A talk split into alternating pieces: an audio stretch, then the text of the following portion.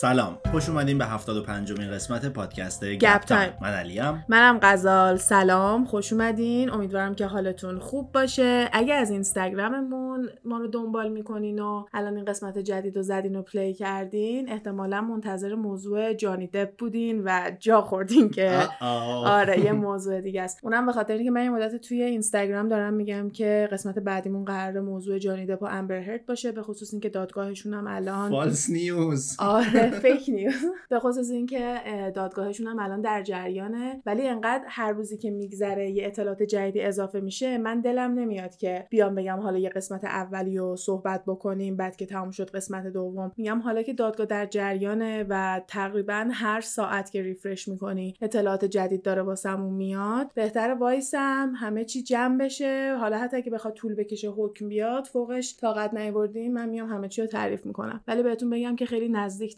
case رو دنبال می‌کنم. در کنار تمام تحقیقایی که از چندین سال پیش که طلاقشون شروع شده بود و می‌خونم و case های مختلف دیگه ای که حالا اومدن غرامت بگیرن و به دلایل مختلف حتی تو لندن توی ایالت های مختلف هم به دادگاه رفتن همه اینا به کنار. این دادگاه الانی هم که تو ورجینیا داره اتفاق میافته رم دارم از نزدیک نگاه می‌کنم. تو تیک تاک یوتیوب و خیلی از جاهای دیگه می‌تونین ویدیوهای دادگاه رو ببینین چون که یه پرونده مردمیه civil lawsuit بهش میگن به خاطر همین هم آدمای عادی می‌تونن برن شرکت کنن توی دادگاه و همین که کلش برای public قابل دسترسه و می‌تونن مردم عادی همه برن سرچ کنن و از نزدیک دنبال بکنن. حالا اینا باشه واسه وقت خودش و بریم سراغ موضوع امروزمون که اینم دوباره یه موضوعیه که توی استوریا راجبش حرف زدم و خیلی ها گفتن که دوست داریم بدونیم چیه و جزء اینایی بودش که مثلا خودم تو تیک تاک ویدیو دیدم بعد مطمئن نبودم که برای همه جالبه یا نه. اومدم همینجوری تو استوریا گفتم جزء موضوعی که تو ذهنمه و تعداد کسایی که استقبال کردن خیلی بالا بود و برای خودم هم موضوع جالبی بود و دوست داشتم به بهونه گپ تایم هم که شده برم بیشتر راجبش بخونم. داستان از اینجا شروع شد که من خیلی وقت پیش یه دونه ویدیو دیدم که تو تیک تاک مثلا یه نفر گفتش می‌دونستین که فقط یه تعداد خیلی محدودی داستان وجود داره و اگه شما این تعداد از داستانا رو بدونین دیگه هیچ کدوم از فیلم ها چیز جدیدی براتون نداره و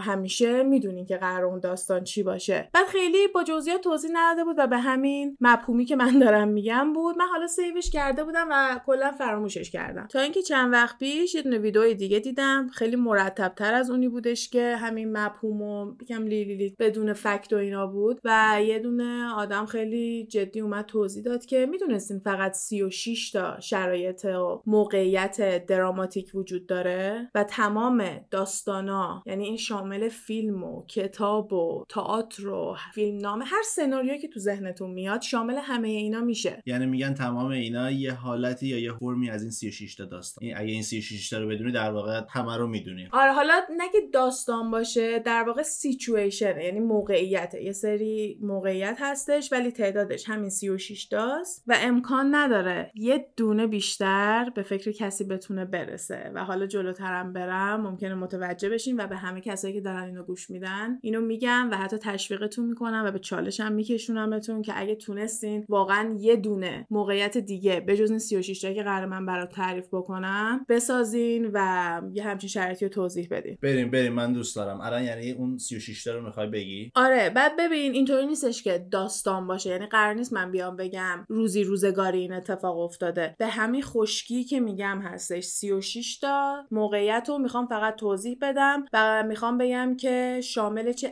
المنتاییه یعنی چه آدمایی توش نقش دارن چه شرایطی باید آماده بشه و اینکه مثالم می‌زنم. مثلا میگم مثل فلان فیلم یا مثلا مثل فلان کتاب. ولی بیشتر فکر کنم با فیلم می‌خوام مثال بزنم چون راحت تر می‌تونیم رب بدیم و اینکه اگه فیلم مورد علاقه ای دارین یا کلا با فیلم و اینا هم حال کنین در نظر داشته باشین. من این شرایطا رو که میگم ببینین اون فیلمی که دوست دارین و می‌تونین تو اون شرایط پیدا کنین یا نه. چون خودم که داشتم اینا رو میخوندم هر کدومه که نگاه می‌کنم گفتم ای مثل اون فیلمه. یا گفتم بعدی بودم ای با این یکی فیلم است. یا مثلا می‌تونم بگم تمام این 36 تا چندین بار توی هری پاتر تکرار شده به. روش های مختلف نه که کل هری پاتر یعنی خود آره. کل داستان هری پاتر هم می‌تونه فقط یه دونه از این سیچویشن ها باشه بعد خودشو که میای میشینی باز می‌کنی می‌بینی دوباره همه اینا اومدن کنار هم دیگه مجموعه ای از این سناریوهای رو گذاشتن. آره دقیقا و بیشتر از اینم نیست یه دونه نقل قول از گوته هستش که میگه Godzi maintained that there can be but 36 tragic situations Schiller took great pains to find more but he was unable to find even so many as Gotzi. یعنی یه دونه آدمی به اسم گاتزی میاد میگه که فقط 36 تا شرایط دراماتیک و حالا این داره توی نقل قولش میگه تراژیک. کلا 36 تا شرایط تراژیک وجود داره و یه کس دیگه ای به اسم شیلر میاد میگه که نه من فکر می‌کنم که بیشتر باشه و اصلا بهش برمیخوره که اینقدر تعداد کمه و وقتی که میاد بشینه خودش این سیچویشن ها و این موقعیت ها رو جمع آوری بکنه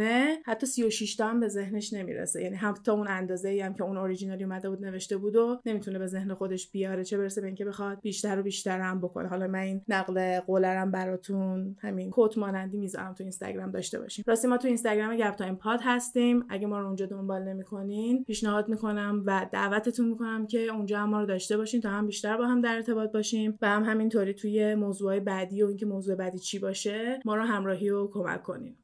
الان که داشتی در مورد فیلم صحبت می‌کردی اومدم بگم که هر کس فیلم مورد علاقه تو ذهنش داشته باشه آخر قضیه آخر پادکست بدونه کدوم سیچویشن بود. این تئوری و حالا این موضوعی که دارم راجبش صحبت می‌کنم اسمش هست The 36 Dramatic Situations. و اگه همین اسمم سرچ کنین کتاب اورجینالش کاملا رایگان تو گوگل می‌تونین پیدا کنین. ولی کتابش همین سیچویشنه که من دارم تعریف می‌کنم و نوشته توضیح خیلی بیشتری نداره. توی سال 1895 یه آدمی به اسم جورجز پولتی میاد و یه عالم متنای باستانی و قدیمی یونانی فرانسوی داستانهای کلاسیک هر چیزی که بوده رو و اتفاقات مختلف وقایع تاریخی چیزای اینجوری رو میاد میشینه مرور رو مطالعه می‌کنه و با توجه به اینا یه دونه لیست خیلی کامل و با جزئیاتی می‌نویسه و ادعا می‌کنه که اینا تنها شرایط های دراماتیکی هستش که می‌تونه اتفاق بیفته. و پولتی ادعا می‌کنه که داره تحقیقای کارلو گاتزی رو ادامه میده و اونم 36 تا سناریو رو اومده بوده تحلیل کرده بوده و همون کسی که تو اون نقل قولم بهش اشاره کرد. این کتاب نسخه اصلیش به زبان فرانسوی بوده و تو سال 1895 چاپ میشه. ترجمه انگلیسیش توی سال 1916 و همچنان داره چاپ میشه و یکی از کتابایی که هیچ وقت چاپش قطع نشده. این لیست توسط نویسنده ها خیلی پرطرفدار میشه و یه جورایی کمک بوده واسهشون که بخوان دوباره ایده پردازی بکنن و ایده های جدید بگیرن و کم کم توسط کسایی که نمایشنامه می نوشتن داستان نویسی می‌کردن کارهای تئاتر و فیلمنامه نویسی و این داستان هم بوده استفاده میشه و یه جورایی دایره المعارف یا مرجعی بوده که همه هنرمندایی که توی این کار می‌کردن بهش رجوع می‌کردن. حالا ما هم بریم لیست رو شروع کنیم. کل 36 تا رو با هم دیگه دونه دونه مرور می‌کنیم. هر کدومش یه دونه کلمه بیشتر نیست. مثلا سیچویشن اول موقعیت اول اسمش supplication ه به معنای التماس. توی این سیچویشن سه نفر نقش دارن. persecutor داری suppliant داری و یه دونه power in authority داری. اینا به معنی اینه که آزاردهنده داری درخواست کننده داری و یه دونه آدمی که قدرت داره مثلا پلیس. این موقعیتی رو شرح میده که آدمی که داره مورد آزار قرار می‌گیره میره از کسی که مثل پلیس قدرت داره التماس می‌کنه واسه کمک که از شر اون آزاردهنده خلاص بشه. حالا این سناریوی خیلی از فیلم ها می‌تونه باشه. یعنی این یه چیز خیلی کلی رو توضیح میده که شما یه عالم داستان مختلف می‌تونی بیاری توش وارد کنی. و اگه مثلا یه فیلمی تو ذهنتون داشته باشین که این شرایط رو توصیف بکنه سریع الان بهش تونستین رب بدید شماره دوم میشه دلیورنس که می‌تونیم به معنی رهایی و آزادی ترجمهش بکنیم و این سناریو شامل سه نفره. ان unfortunate یعنی یه آدم بدبخت یه آدمی که موقعیت خوبی نداره. Threatener یه کسی که داره یکی دیگر رو تهدید می‌کنه. A یه نفر که میاد نجاتت میده. و شرایطی رو توضیح میده که یه آدم بدبختی هستش که داره مورد اذیت و آزار یکی قرار می‌گیره و توسط یه آدمی نجات پیدا می‌کنه. این دوباره می‌تونه سناریوی خیلی زیادی رو واسمون بیاد توضیح بده. به موقعیت سوم میگیم crime pursued by vengeance. یعنی وقتی که به خاطر انتقام مرتکب جرم میشی. توی این سناریو کریمینال داری به معنی یه آدمی که مجرمه و یه دونه هم اونجر داری یعنی کسی که میره انتقام می‌گیره. این موقعی هستش که یه مجرمی که خلافی مرتکب شده به سزای اعمالش نمی‌رسه و یه نفر دیگه را میفته میره انتقام می‌گیره. می‌گیره یکی از فیلم های مورد علاقه من کیل بیل از کوینتین تارانتینو داستانش همینه. و اگه دیده باشین الان مثلا فکر کنم connection رو بتونین درست کنین. من خودم تا اینو خوندم یهو سری یاد کیل بیل افتادم. شماره چهارم میشه Vengeance Taken for Kin Upon Kin. به معنی انتقام خانوادگی. اگه گیم آف ترونز رو دیده باشین مثل دنریس کالیسی که دوست داره بره انتقام اینکه خانواده‌شو رو کشتن و بگیره. یعنی یه نفر از اعضای اون خانواده به خاطر اینکه خانواده‌شو رو کشتن. یا پسر ند استارک که بلند میشه میره انتقام باباشو بگیره و یه جنگ راه میندازه. آره. این دوباره میره توی اون سناریو. گیم آف ترونز هم یکی دیگه از مثالایی می‌تونه باشه که یه عالمه از اینا توش اتفاق افتاده. شماره پنجم میشه pursuit به معنی تعقیب یا دنبال کردن که میشه شامل punishment یعنی تنبیه و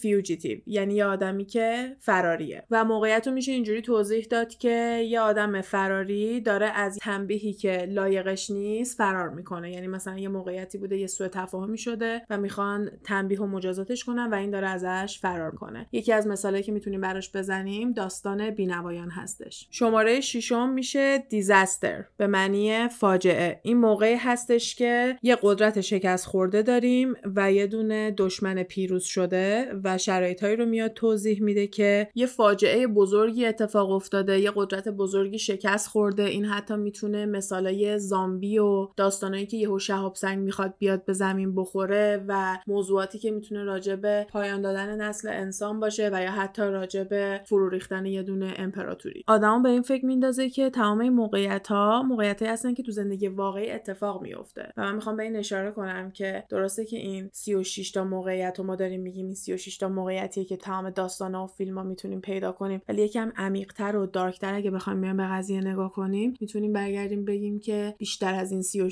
تا هیچ اتفاق دیگه ای تو کل زندگی ما نمیافته. و دوباره میگم خودم و تو رو همه بچه‌ای که دارن گوش میدن و به چالش می‌کشم که بشینیم فکر کنیم ببینیم. می‌تونیم هیچ موقعیت دیگه تو این در بیاریم. برای هیچ کدوم از ماها اتفاقی افتاده که توی این 36 تا جا نشه. فکر نکنم.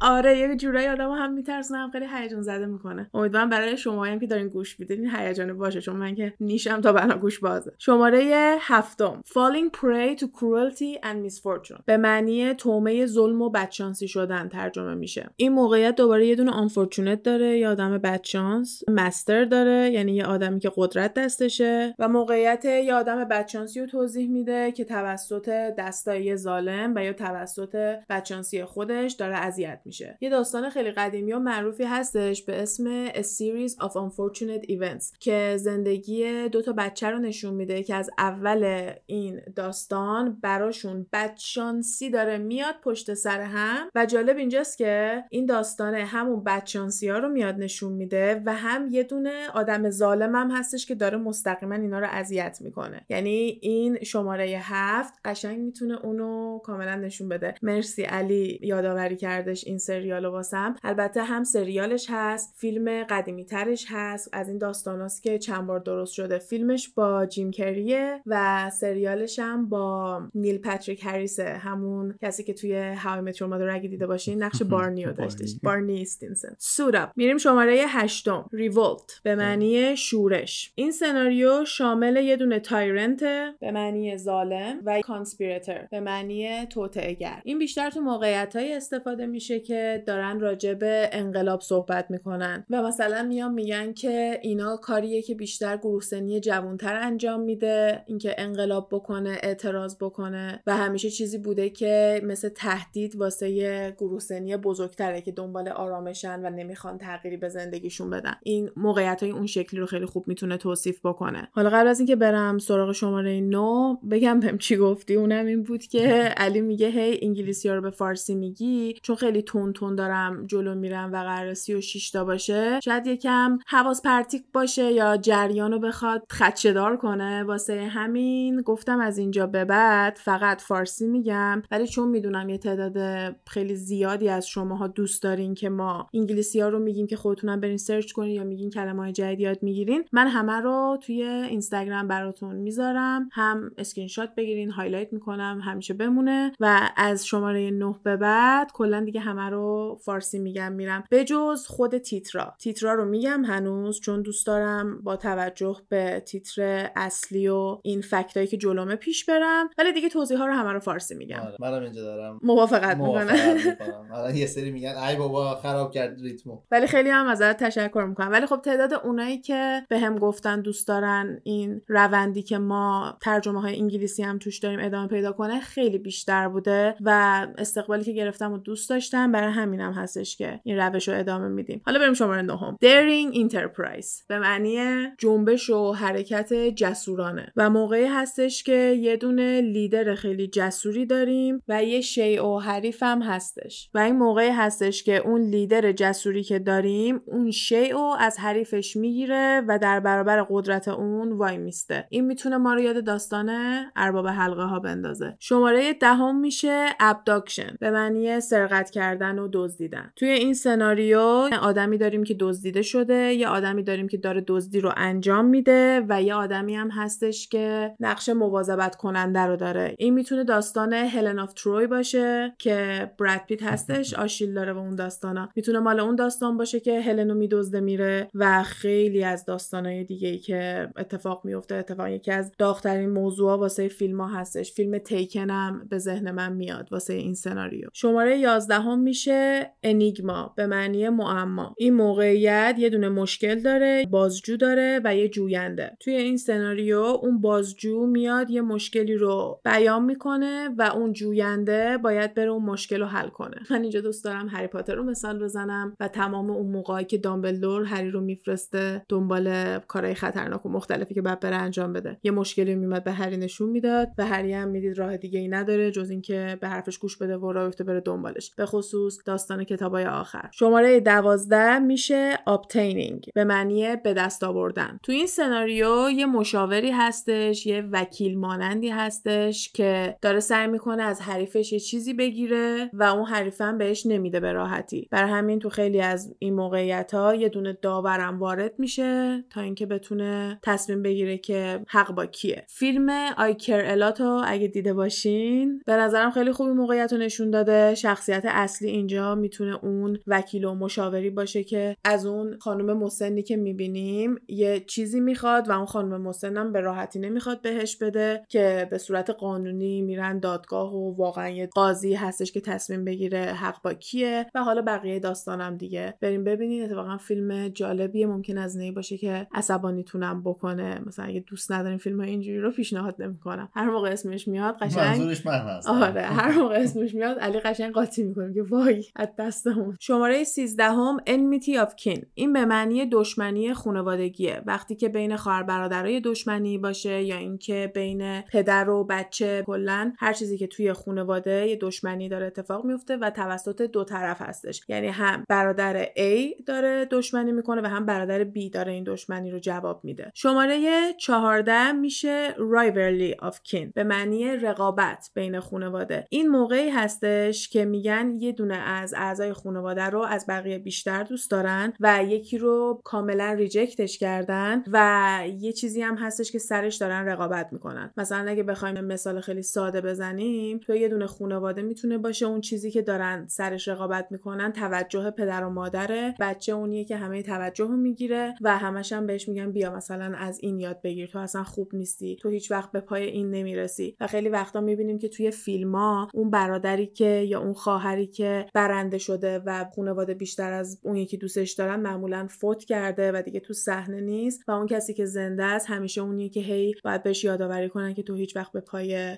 خواهر یا برادرت نمی‌رسی. شماره 15 murderous adultery. این به معنی خیانتیه که به قتل می‌کشه. یه مردی داره با یه دونه دختر دیگه به زنش خیانت می‌کنه مرد و دختر میان. با هم دیگه دست به یکی می‌کنن و زن مرد رو می‌کشن که با هم دیگه برن تو افق محو بشن. این سناریو میشه شماره 15 شماره 16 میشه madness به معنی دیوانگی. اینجا یه آدمی هستش که زده به سیم آخر و ممکنه حتی نظر clinically واقعا کنترل اعصابش رو کاملا از دست داده باشه و یه قربانی هم هستش. این می‌تونه مثل فیلم Shining باشه که رو کتاب استیون کینگ درست شده. جک نیکلسن توش اون کسی هستش که به دیوونگی می‌زنه بعد با چکش داره یه دونه دریو باز می‌کنه. یکی از صحنه خیلی معروفیه. من کلا فیلم ترسناک نمی‌تونم ببینم و با اینکه استیون خیلی دوست دارم و کتابایی که راجب نوشتن نوشته و اسم یکی از کتاباش On Writing به همه پیشنهاد می‌کنم. خیلی به زبان ساده زندگیشو توضیح میده. اون مشکلاتی که پیش رو داشته توضیح میده و الان که دارم اینو میگم می‌بینم خیلی از اونا رو می‌تونم توی این سناریوها ببینم. فکر کنم همه چی دیگه واسمون خراب بشه. یعنی هر فیلم و سریالی که ببینیم میگیم اه این شماره ده بود. او اینجا شماره پنجه. من فکر می‌کنم تا این مدتی خودم اینطوری باشم و مطمئن نیستم که این تصمیم درستی بوده یا نه. حالا کنجکاوی کار دست آدم میده دیگه عیب نداره. اگه فیلم های ترسناک دوست دارین فیلم های استیون کینگ رو پیشنهاد می‌کنم. اگه مثل من نمی‌تونین فیلم ترسناک ببینین تو یوتیوب مثلا بنویسین فیلم Shining in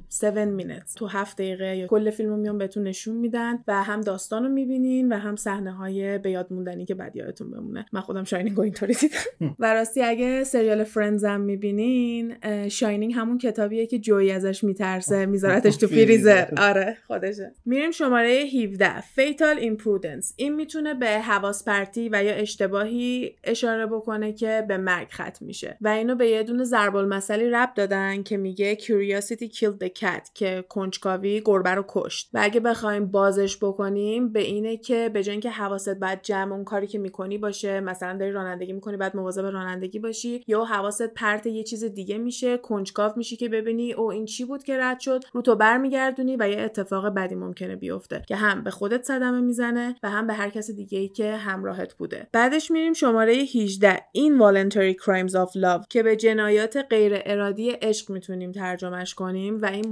موقعیه که دو تا معشوق با رابطه عاشقانه ای که دارن بدون اینکه بدونن یه جرمی مرتکب شدن یا یه سنت شکنی کردن یه بی احترامی کردن و خودشون در جریان نیستن تا اینکه یه نفر دیگه میاد بهشون میگه. اگه بخوایم خیلی دارکش کنیم می‌تونه مثل این باشه که دو نفری که می‌خوان با هم دیگه ازدواج کنن بفهمن که مثلا از این خواهر برادران که از هم دیگه خبر نداشتن و تا اون موقع در جریان نبودن بعد یهو یکی بهشون میگه. بدون اینکه بدونن وارد اون رابطه شده بودن. میریم سراغ شماره 19 slaying of a kinsman unrecognized. یعنی کشتن یه فامیلی که نشناختیش. این موقعی هستش که یه نفر یکی دیگر رو می‌کشه بدون اینکه بدون کیه. خیلی بخوایم ساده بگیم. شب یهو صدا میاد طرف میترسه تفنگ برمیداره شلیک می‌کنه چراغ رو روشن می‌کنه می‌بینه یه کسی بوده که بهش نسبت خانوادگی داشته. حالا یا بچهش بوده یا هر کسی از اعضای خانوادهش می‌تونسته باشه. شماره 20 self sacrifice for an ideal. یعنی فداکاری برای یه ایده ایدئالی که توی ذهنت داری یه هدف. این داستان یه دونه قهرمان داره که یه چیزی که براش مهمه رو فدای یه هدف بزرگتری می‌کنه. مثلا اگه فیلم اینترستلا رو دیده باشین متیو مکاناهی حالا خب من توضیح ندم شاید بعضیا بخوام برم ببینن. برین فیلم اینترستلا رو ببینین. واسه این موقعیت و سناریو. شماره 21 self sacrifice for kin این یکی به معنی فدا کردن خودت برای یه کسی که باهاش نسبت خونی داری نسبت فامیلی داری. و جالب اینجاست که هم می‌تونه به معنی این باشه که یکی رو بری واقعا بکشی یا خودتو واقعا بکشی واسه اون شخص. یا حتی می‌تونه مثلا مثل این باشه که یه بچه میاد و آرزوها و هدفهای خودشو نادیده می‌گیره و میره کاریو می‌کنه که مامان باباش دوست دارن که اونا رو بخواد راضی نگه داره. و اینم دوباره می‌تونه یه فداکاری به حساب بیاد و سناریوهایی که دورش به چرخه می‌تونه خیلی زیاد باشه. یعنی همه چی بشه فدای عشق و شور یعنی فدای اون چیزی که از درون خیلی بهش علاقه داری و دوست داری حتما بهش برسی. حالا شاید بتونه یه آدم باشه یا شاید بتونه یه کاری باشه که تو به خاطرش باید تبو شکنی بکنی. این حتی می‌تونه شامل این چیزایی هم باشه که یه نفر باورای دینی و چیزایی که بهش اعتقاد داره هم زیر پا بذاره که مثلا به عشقش برسه و به یه چیزی یا یه آدمی انقدر عشق و شور پیدا می‌کنه که دیگه هر چیزی که سرش باشه رو واسهش فدا می‌کنه. اگه فیلم خاصی واسه این به ذهنتون می‌رسه به ما هم بگین. شماره 23 necessity of sacrificing loved ones به معنی قربانی کردن یه آدمی که عاشقش هستی. حالا یا می‌تونه رابطه عاشقانه باشه یا اینکه حتی می‌تونه اعضای خانواده هم که خیلی دوستش داری باشه ولی فقط به اعضای خانواده محدود نمیشه. چون اگه اونطوری باشه دوباره از کلمه کین میان استفاده می‌کنن. الان دارن میگن loved ones و خیلی وقتا وقتی از loved ones هم استفاده میشه خطاب به رابطه های رومانتیکه ولی توی مثالاش می‌تونه گسترش پیدا کنه به آدمای بیشتری که یه نفر می‌تونه عاشقش باشه. شماره 24 rivalry of superior versus inferior. به معنی رقابت بین دو تا آدمی که هم سطح نیستن. یکی از یکی رتبه بالاتری داره. حالا این می‌تونه تو شرایط های مختلفی باشه می‌تونه بین یه آدم عادی و یه دونه جادوگر باشه و رقابت بین طبقه های مختلف اجتماعی که وجود داره که هر دوتا با اینکه هم سطح نیستن دنبال یه هدفن و برای یه دونه هدف خاصی دارن با هم دیگه رقابت کنن. من فکر می‌کنم یکی از مثالهایی که واسه این می‌تونم بزنم حالا اگه به نظرتون درست نیست بگین هانگر گیمزه به خصوص توی قسمت های آخر که میان نشون میدن دوتا طبقه اجتماعی کاملا متفاوت چون یه گروهی بودن که قدرت رو تو دست داشتن و یه گروهی هم بودن که به خاطر اینکه داشتن کشته می‌شدن و مورد آزار و اذیت اون گروه بالاتر قرار می‌گرفتن انقلاب کرده بودن و داشتن علیه اون دولتشون میجنگیدن. فکر کنم این بتونه یه مثالی واسه این باشه. آره. چون جفتشون دنبال این بودن که یه سیستم واسه اون جامعهشون تعیین بکنن و یه سیستم عدالتی باشه که به نفع همه باشه و اون گروه قوی هم دوباره میخواستش همه قدرت های اون سیستم دست خودش باشه. حالا اگه مثال بهتری هم تو ذهنتون میاد واسه این حتما بهمون بگین. شماره 25 adultery. به معنی خیانت. حالا می‌تونه شامل داستانه خیلی زیادی بشه که توش زن و شوهر به همدیگه خیانت کردن. شماره 26 میشه crimes of love به معنی جنایات عشقی. این داستان شامل دو تا آدم عاشقی میشه که به خاطر اینکه به همدیگه برسن و بتونن رابطه عاشقانه داشته باشن یه سری قوانین شکوندن یه سری تابو دوباره زیر پا گذاشتن. مثل جیمی و سرسی توی سریال Game of Thrones که دوتا خواهر و برادرن که عاشق همدیگه هستن و از همدیگه هم قایم می‌کنن. پس می‌دونیم چیزیه که حتی واسه اونا هم تو داستان اونا هم خیلی چیز نرمالی نیستش. و یا اگه بخوام یه مثال ایرانی بزنم. یکی از فیلمای خیلی قدیمی ایرانی که یادمه به اسم شام آخر که فکر می‌کنم مثلا اولین فیلم هانیه توسلی و گلزار و این داستانا و اونم داستانش اینجوری بودش که کتایون ریاهی مامان هانیه توسلی بود و هانیه توسلی رضا گلزار رو که همکلاسی دانشگاهش بود و دوستش داشت و اصلا می‌خواستن با همدیگه آشنا بشن. ولی وقتی که گلزار کتایون ریاهی رو می‌بینه اینا عاشق هم میشن و کتایون ریاهی و گلزار با همدیگه مثلا میرن تو افق محو میشن. آخرش هم هانیه توسلی با تفنگ میره جفتشون مثلا اینجوری تو تخت تخت تخت دو تا تق کنار هم می‌زنه مثلا جفتشون آخرش می‌کشه. تبوی داستان اینجوری نشون داده می‌شد که اختلاف سنی ریاهی خیلی زیاد بود یکیش این بود که حالا الان ممکنه خیلی تبوی بزرگی نباشه ولی یکی دیگه هم این بود که کتایون ریاهی نقش مامان هانیه توسلی رو داشت بازی می‌کرد و در واقع با دوست پسر دخترش میره ازدواج می‌کنه و فرار می‌کنه. و فکر می‌کنم که خیلی خوب توی این گزینه بتونم جا بدمش. شماره 27 Discovery of the Dishonor of a Loved One. موقعیه که یه آدم یه کار اشتباهی کرده و یه نفرم میاد گیرش میندازه. و این کار اشتباه باعث شرم و خجالت واسه خانوادهش و واسه کسایی که دوستش دارن هم هستش. یه قسمت از بلک میرر یادت دیدیم؟ زیاد دیدیم. منظور یه دونه قسمتش هست. من فقط یه کوچولو از اولش رو میگم چون آخرش انقدر جالب و غیر منتظره تموم شد که دوست دارم واسه همه اون سورپرایزه باشه. ولی داستانش این بود که یه ویروس مانندی میومد رو کامپیوتر مردم بعد کارایی که می‌کردن و ازشون فیلم برداری می‌کرد هم از خودشون هم از صفحه کامپیوترشون. و انقدر اونا کارهای خجالت آوری بود که بعدا بهشون مسج می‌دادن می‌گفتن که هر کاری که من میگم و بری انجام بدی وگرنه به خانوادت و به کل کسایی که میشناسنت میگم که چی کار کردی. اینا هم فقط به خاطر اینکه آبروشون نره به حرفای اون گوش می‌دادن. قسمت سوم از فصل سومه و اسم اپیزودم Shut Up and Dance. اگه ندیدین و کلا قسمت های بلک میرر رو دوست دارین اینو پیشنهاد می‌کنم بریم ببین تا آخر آخرش. شماره 28 Obstacles to Love. به معنی اینکه دو تا عاشق هستن و یه مانع دارن که باید ازش بگذرن تا اینکه بتونن به همدیگه برسن به عشقشون برسن. شاید اون کوهی که فرهاد واسه شیرین کنده جزو این داستان حساب بشه. فکر کنم حساب بشه. آره یه کوهو می‌کنی که به عشقش برسه دیگه. البته اون عاشقش نبوده ظاهرا. فکر کنم عشق یه طرفه بوده. ولی برای این اون مثال زدم که مثال انگلیسیش می‌تونه رومو و جولیت باشه. توی اون داستان دوتا البته بچه هستن. الان آدم با دید بزرگتر که نگاه می‌کنه. ولی خب الان به چشم داستان عاشقانه اگه بخوای بهش نگاه کنی. دو نفرن که خانواده هاشون اجازه نمیدن به هم دیگه برسن و اینا دارن سعی می‌کنن که یه نقشه بکشن تا اینکه آخرش به عشقشون برسن که پایین تلخی هم داره. Not recommended. آره خیلی توصیه نمیشه. اصلا فکر کنم بچه ها رو از عشق بترسونه بدتر تا اینکه بخواد مثلا طرف خوشش بیاد.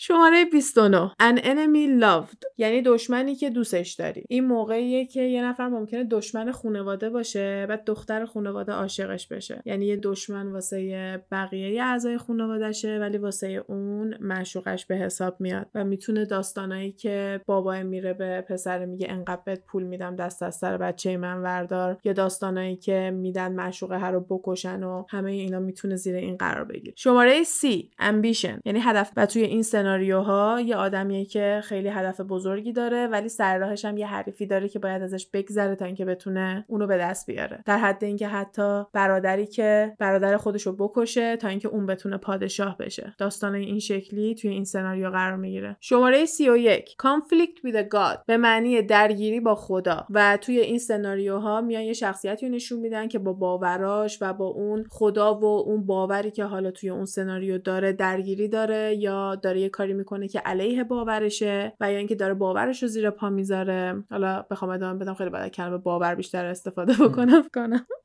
شماره 32 میستیکن جلسی حسادت اشتباهی. توضیح این یکم داره برام سخت میشه. بذار اول مثالم رو بگم بشر راحت تر بتونم توضیح بدم. توی سریال فرندز دو تا شخصیت هستن که با همدیگه دوست پسر دوست دخترن. بعد دختری که شروع می‌کنه میره سر کار یه دونه همکار مرد داره که باهاش در ارتباط تا بتونه تو کارش موفق تر باشه. و دوست پسرش همش فکر می‌کنه که این دوتا می‌خوان با همدیگه دوست بشن و شروع می‌کنه حسادت شدید به اون پسره کردن. در صورتی که هیچ اتفاقی بین اونا نمیافتاده و دوست دخترش اصلا هیچ کاری با اون پسره نداشته ولی این تو ذهن خودش خیلی داشته حسادت می‌کرده که فکر می‌کنم بهترین مثال واسه توضیح دادن این سناریو بود برای من به خصوص که علی هم فرندز رو دیده و الان قشنگ می‌دونست من راجع به کدوم کرکتر رو صحبت می‌کنم. ولی در کل فکر کنم هر مدل حسادت دیگه هم باشه. اینکه یکی دیگه برگرده بگه می‌دونستیم مامان منو بیشتر از تو دوست داره. یهو یه حسادتی بین بچه میای درست می‌کنی و اون اصلا وجود خارجی نداره. یه تخیلات یا حسادت علکی دیگه. آره کاملا یه حسادتیه که از یه جای اشتباهی ریشه می‌گیره. و اگه فکرشو بکنی تو خیلی از فیلم و سریالا داستانای داغ و دعواها با همه اینا از یه سناریوی این شکلی درست شده. شماره 33 داریم به آخرش نزدیک میشیم. Erroneous judgment. به معنی قضاوت اشتباه که از اسمش مشخصه دیگه. توی شرایطایی که به که اون آدمی که گناهکار محکوم بشه یه آدم اشتباه دیگه به جاش داره محکوم شه حالا می‌تونه توی شرایطایی باشه که با قانون سر و کله آدم می‌خواد بزنه یا کلا توی روابط خانوادگی عاشقانه تو خیلی از جاها می‌تونه اجرا شه. شماره 34 ریمورس به معنی پشیمونی. این سناریو هم شامل یه آدمیه که یه کار اشتباهی کرده و حالا پشیمون شده می‌تونه از قتل باشه خیانت باشه هر داستانی که بیاد راجع به پشیمونی یه نفر یا یکی سرش به سنگ خورده رو بخواد برامون تعریف بکنه میره توی این گروه. شماره 35 Recovery of a Lost One. به معنی پیدا کردن یه کسی که گم شده. بگم یکی از پربیننده ترین مثالا برای این Finding Nemo باشه که میرن دنبال نیمو میگردن و آخرش هم پیداش می‌کنن. یه دونه داستان خیلی dark پشت نیمو هست که بعد از اینکه این بعدی رم گفتم شماره 36 هم گفتم اونو براتون تعریف می‌کنم چون اصلا نیمو رو برای آدم خراب می‌کنه. و کلا یه دونه قسمت دیگه هم داشتیم که راجع به واقعیت تلخ پشت داستانای دیزنی بود. اگه داستان این شکلی دوست دارین اون قسمت هم اگه گوش ندین پیشنهاد می‌کنم برین گوش بدین که راجع به سیندرلا و بعضی از داستانای اینجوری که خیلی واقعیت تلخ و dark ی پشتشون هم حرف زدیم. پس این شماره 35 می‌شد راجع به اینکه یه آدم که گم کردی رو بتونی به صورت موفقیت آمیز پیداش کنی. من دوباره می‌خوام بگم فیلم مورد علاقه من کیل بیل توی این گزینه جا میشه.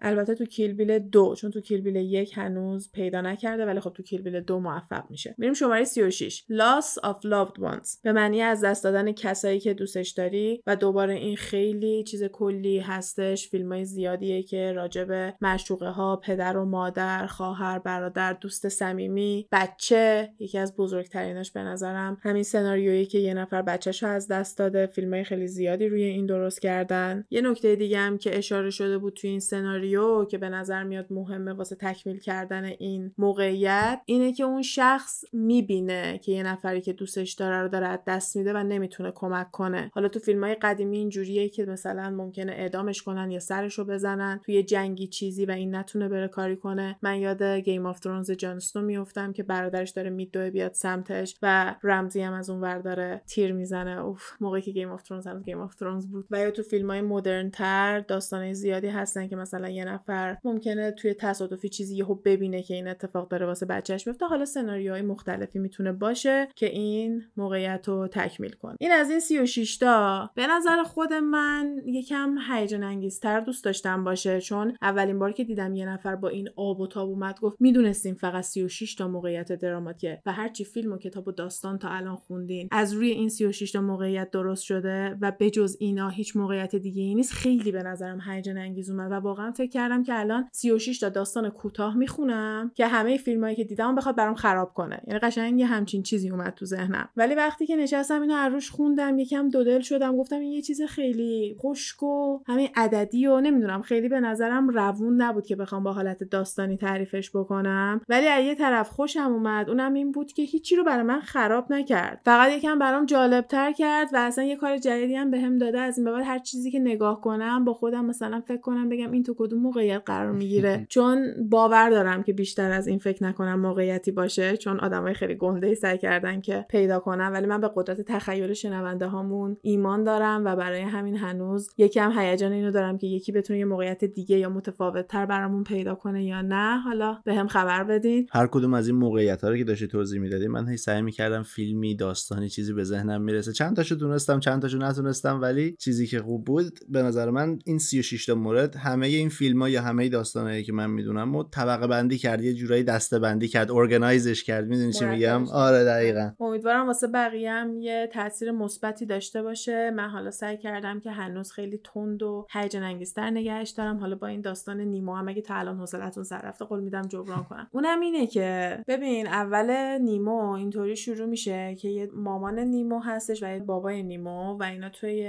گیاهی دارن با همدیگه زندگی می‌کنن. یه عالمه مامان نیمو تخ گذاشته و اینا منتظرن که بچه هاشون بیاد. تا اینکه یه ماهی که قیافه خیلی ترسناکی داره به اسم براکودا میاد و حمله می‌کنه و همه تخمهایی که مامان نیمو گذاشته به همراه مامان نیمو رو می‌خوره. بابای نیمو هم خیلی آشفته و ناراحته و یهو یه دونه از تخما رو پیدا می‌کنه و خیلی با احتیاط میبردش ازش نگهداری می‌کنه و اون میشه نیمو. نیمو یه روز که قرار بوده بره مدرسه یکم دورتر از چیزی که باید می‌شده میشه و حالا داستانش خیلی طولانیه ولی گم میشه و ما کل فیلم Finding Nemo اسم فیلم Finding Nemo یعنی پیدا کردن نیمو. ما می‌بینیم که باباش داره دنبالش میگرده و آخر سرم موفق میشه که پیداش کنه. حالا میان میگن که یه کوچولو که فکت چک بکنی داستانو می‌فهمی که براکودا یعنی اون مدل ماهیه نه تنها کلاون فیش نمی‌خوره همون مدلی که ماهی نیموه ماهی دلغکی. کلا هیچ مدل ماهی نمی‌خوره. از اون طرف کلاون فیشا جز ماهیایی هستن که کنیبالن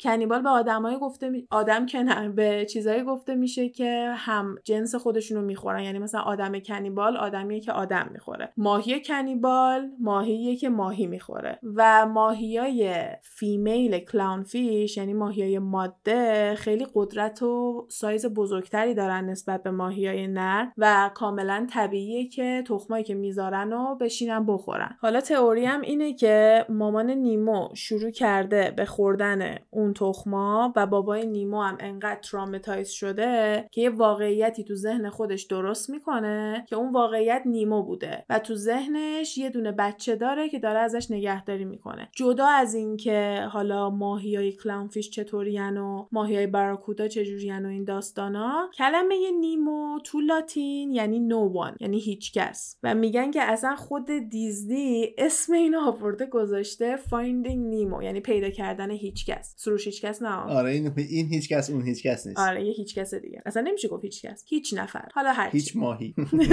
همین دیگه. گفتم این مثالش رو که توی شماره 35 دیدم که میگن مثلا recovery of lost one یعنی پیدا کردن یه نفر که گم کردی. خواستم میگم شاید هم مثال درستی نباشه. ولی از یه طرفم آدم میاد میگه اینا فیلم های بچه هاست. برای همین همچین داستان dark ی پشتش نیست. ولی از یه طرفم می‌بینیم که خیلی از داستانهای اورجینال دیزنی های خیلی dark ی دارن و موقعیت های مختلفی بوده که دیدیم تو کارتون یه چیزایی قایم شده بوده که برای بزرگا بوده بگیم ولی در هر صورت این اتفاق ممکنه بیفته. و حالا فکر کنم آخرش برمیگرده به همین که ما خودمون کدوم نیمو رو بیشتر دوست داشته باشیم و من همین اوریجینال رو ترجیح میدم. به نظرم داستانش خیلی کیوت تر و جالب تره و جز کارتونایی هستش که خودم همیشه دوست داشتم. من باحاله خیلی. من می‌دونم بچه ها کلا قسمت های طولانی تر از ما دوست دارن. برای همین بعضی حتی میگن ما قسمت های هری پاتر رو لزوما به خاطر خود هری پاترش گوش نمیدیم چون پادکست طولانیه بهمون به میچسبه. برای همین خواستم معذرت خواهی کنم که این پادکست یکم کوتاهه. من واقعا فکر می‌کنم که این موضوع هیجان انگیز تری باشه ولی وقتی که خوندم دیدم خیلی میشه راجبش حرف زد. مثلا می‌تونیم راجب هر کدوم از این سناریو بشینیم راجب یه فیلمی حرف بزنیم که اونم می‌تونه واسه یه روز دیگه باشه. ولی من نخواستم کسل کننده کنم. دوست داشتم تون تون همه موقعیت ها رو تعریف کنم و کلا اینم بگم که به اون پیچیدگی که که خود من فکر می‌کردم و شاید اونطوری هم انتقالش دادم نیستش و فکر کردم که موقعیت خوبیه که حالا تا من وایستادم دادگاه امبر هرد و جانی دب تمام بشه که قول میدم. چه قسمتی بشه. هم از نظر طولانی بودن هم از نظر اطلاعات هیجان انگیز قرار توش باشه. کلا همه چی رو از نزدیک دارم دنبال می‌کنم دادگاهاشون رو دارم می‌بینم. خلاصه مگسی توی اون دادگاه رد نمیشه که من ازش خبر نداشته باشم. برای همین منتظر اون قسمت باشین. حالا تا وایسادم اون بیاد دوست داشتم که یه وقفه هم افتاده ما این وسط. یکی از موضوعاتی که توی اینستاگرام راجبش حرف زدیم و پوشش داده باشیم. امیدوارم در هر صورت از این زمان و وقتی که برای ما گذاشتین راضی بوده باشین و اگه دوست دارین توی هر پلتفرمی که دارین گوش میدین می‌تونین subscribe like follow بکنین و حسابی channel گپ تایم ما کمک کنین. و توی اینستاگرام هم گپ تایم پاد رو سرچ کنین و ما رو پیدا کنین تا بیشتر با هم جا حرف بزنیم. و پیشنهاد بدین و قسمت های بیشتر و هیجان انگیزتری ما بتونیم براتون آماده کنیم. کلا هر موضوعی هستش که دوست دارین راجبش بیشتر بدونین و حال ندارین برین تحقیقش رو بکنین. بیاین بگین من میرم انجام میدم. میام برای علی تعریف می‌کنم. این کاریه که من معمولا انجام میدم. غزاله اینو می‌دونی چیه؟ آره. کاملا تشویقتون می‌کنم به این کار. همین دیگه. مرسی که تا اینجا گوش دادین. امیدواریم که خوشتون اومده باشه و تا قسمت بعدی فعلا خدافظ حرفایی که اینجا زده میشه فقط جنبه فان و تفریحی داره و قصد ضرر و صدمه به هیچ شرکت و کمپانی نیست. تمامی این گفته ها از جمعوری های مختلف از فضای مجازی هستش که با مکالمه های علی و غزال با شما تقسیم میشه. مرسی.